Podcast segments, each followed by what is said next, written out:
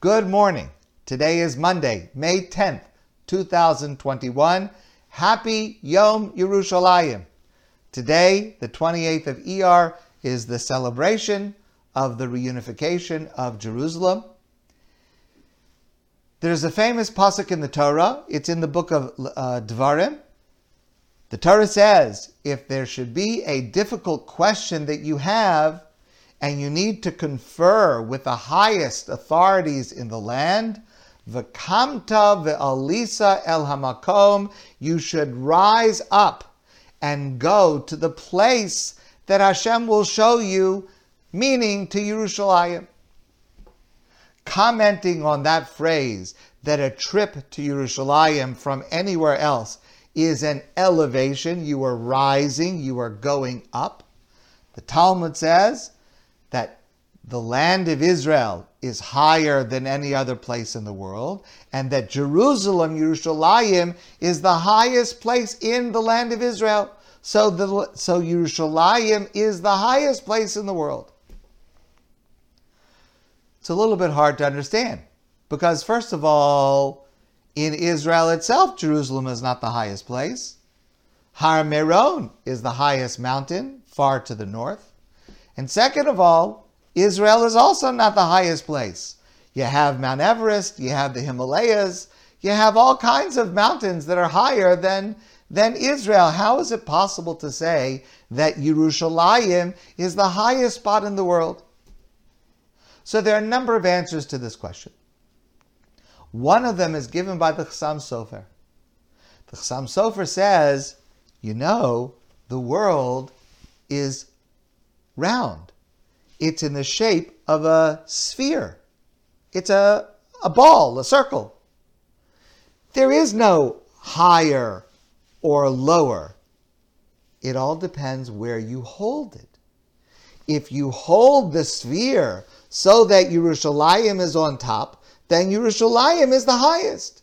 If you would hold it upside down, then Yerushalayim would be on the bottom what the pasuk is teaching us and what the Talmud is telling us is that the way that we should look at the world is as if Yerushalayim is on top. That is, our perspective of the world should be a perspective where Yerushalayim is on the top.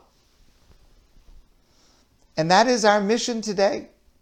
Today on Yom Yerushalayim, our mission is that our view of the world should have the, the, the sphere of the earth with Yerushalayim at the top.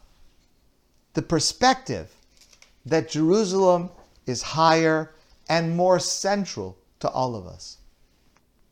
For me personally, one of the things that is most special about Yerushalayim and of course that I miss the most not having been there since before the beginning of COVID, but I certainly hope to get back as soon as possible. One of the most special parts of Yerushalayim is the proximity of the transcendent holiness and everyday mundane life. It's just so fascinating to me to see it actually in real life. Rav Kook, the first Ashkenazi chief rabbi, explained that there are two terms that are actually synonyms. One is Zion, Zion, the other is Yerushalayim, Jerusalem. And he explained the difference between them. Zion refers to the secular national arrangement of the state of Israel. Zion is a national aspiration. It was a secular movement in the late 1800s that expressed national aspiration for autonomy and for independence to be a country like every other country. That's Zion, that's Zionism. Yerushalayim expresses the holiness, the spirituality, the uniqueness of this place. Rav Kook said both terms by themselves are incomplete. Because if you have Zion a national movement to establish a state, but it's simply a state like every other, without any higher purpose, without any element of spirituality to it, then what's the point? There is no point. It's got to be connected to higher standards, higher spirituality and holiness. And Rav Kook said Yerushalayim also is not enough by itself. Something that is purely spiritual, purely uh, based on prayer and connection to God, but if it's not grounded in real life, if it doesn't have a bureaucracy and a police department and parking rules and garbage pickup, if it's not connected to those things, it will not exist either. The greatness of Israel today and the beauty of Yerushalayim today is that the two are connected. Zion has a higher calling where we are called to be not just like the other nations, but we hold ourselves to a higher standard. And we should hold ourselves to a higher standard that accords with the righteousness and the spirituality that the Torah teaches. And Yerushalayim, Yerushalayim also has got to be connected to making a livable city for the people that wake up there and they need breakfast and they need to get their clothes washed and all of those other things. When Zion and Yerushalayim are intrinsically connected, that is what we're looking for. And that is what Yom Yerushalayim is celebrating. That we have this city that is magnificent and holy, and it's now ours to be able to run it as a city. That's the significance of Yom Yerushalayim. There's a poem I've quoted to you before by Yehuda Amichai, and I think it's so moving, so essential to understanding what is truly special when we're visiting Yerushalayim.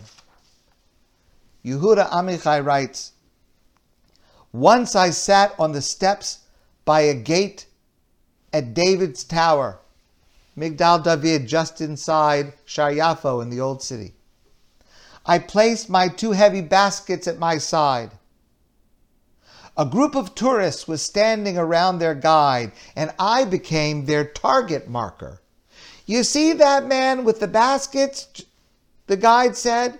Well, just to the right of his head, there's an arch from the Roman period just to the right of his head. But I said to myself, Amichai says, sitting there, being the marker, but I'm moving. I'm moving.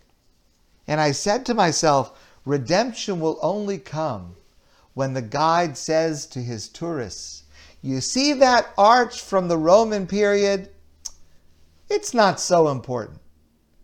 But next to it, just to the left and down a bit, there's a man who bought fruit and vegetables for his family and he's taking them home for dinner with his family.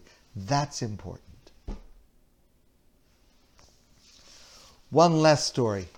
One last story. In a very different style. As I've shared with you so many times before, I love the writing of Sarah Tuttle Singer. And she has a an irreverent, profane, but majestic style of writing. I just love it. So she tells the following story. If it upsets anybody, I apologize in advance. But I do feel personally that it expresses in a very different way, really the essence of what Jerusalem is today.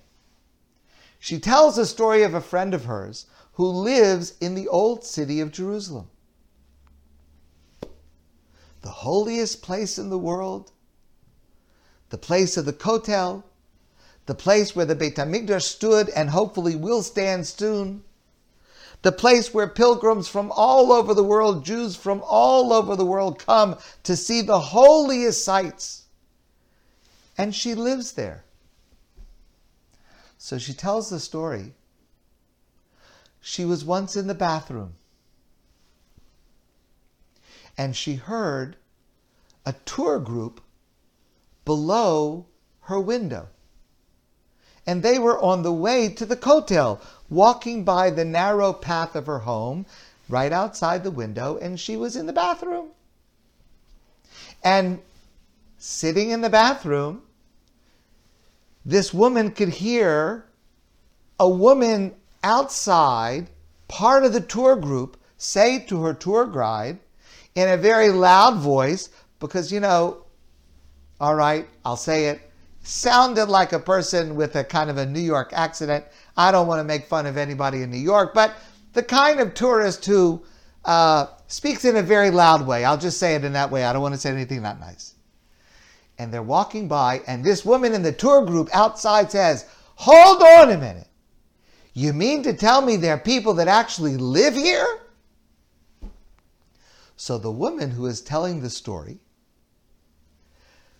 calls down out her window while she is sitting on the toilet. And she said through her window, Yes, and we are privileged to live in God's backyard. And she flushed the toilet. And she thought she almost gave that woman a heart attack. But that's what Yerushalayim is. It's the it's the connection of Tzion and Yerushalayim. It's the connection of living in God's backyard. But you still have to do the stuff you have to do on a daily basis. It coexists. That's Yerushalayim. And that is what we should celebrate today. And that is what we hope to be able to get back to very, very soon. My friends, I want to wish you a great day a wonderful and joyous Yom Yerushalayim.